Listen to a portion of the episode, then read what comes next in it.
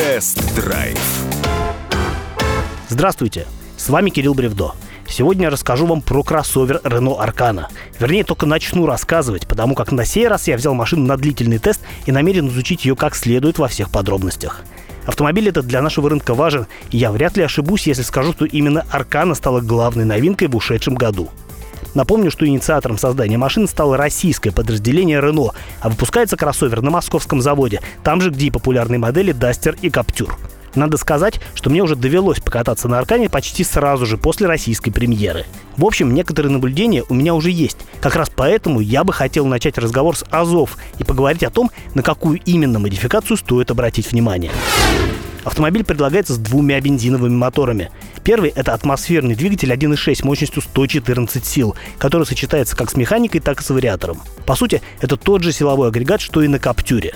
Более тяжелой Аркане с таким мотором придется туго, поэтому этот вариант я бы рекомендовал исключительно тем, кто хочет сэкономить по максимуму. Разгонная динамика может разочаровать. И если уж брать такой кроссовер, то только с механической коробкой. С ней он поедет пободрее. Однако, ежели в приоритете именно автомат, то разумнее доплатить 90 тысяч за машину с турбомотором мощностью 150 сил, которая оснащается бесступенчатым вариатором.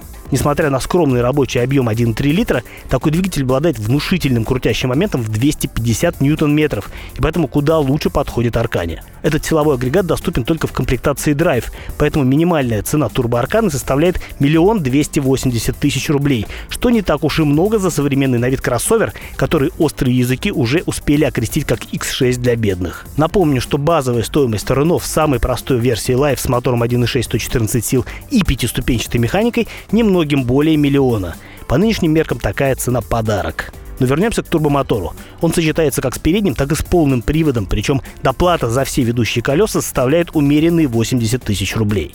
Вот только полноприводные машины идут как минимум с уровнем оснащения Style, и это подразумевает дополнительные опции, в том числе и мультимедийную систему, которая лично мне категорически не нравится. О том, что же в ней не так, я попрошу рассказать нашего инспектора гаджетов Александра Тагирова, который тоже примет участие в тест-драйве Арканы. А сейчас, финализируя вышесказанное, вынесу свой вердикт. Наиболее оптимально выглядит передний приводный кроссовер с турбомотором и вариатором в комплектации Drive, то есть без мультимедийки, но с обычной аудиосистемой.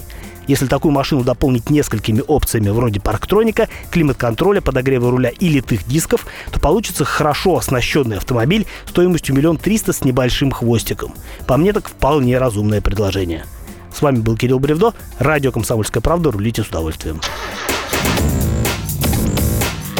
Тест-драйв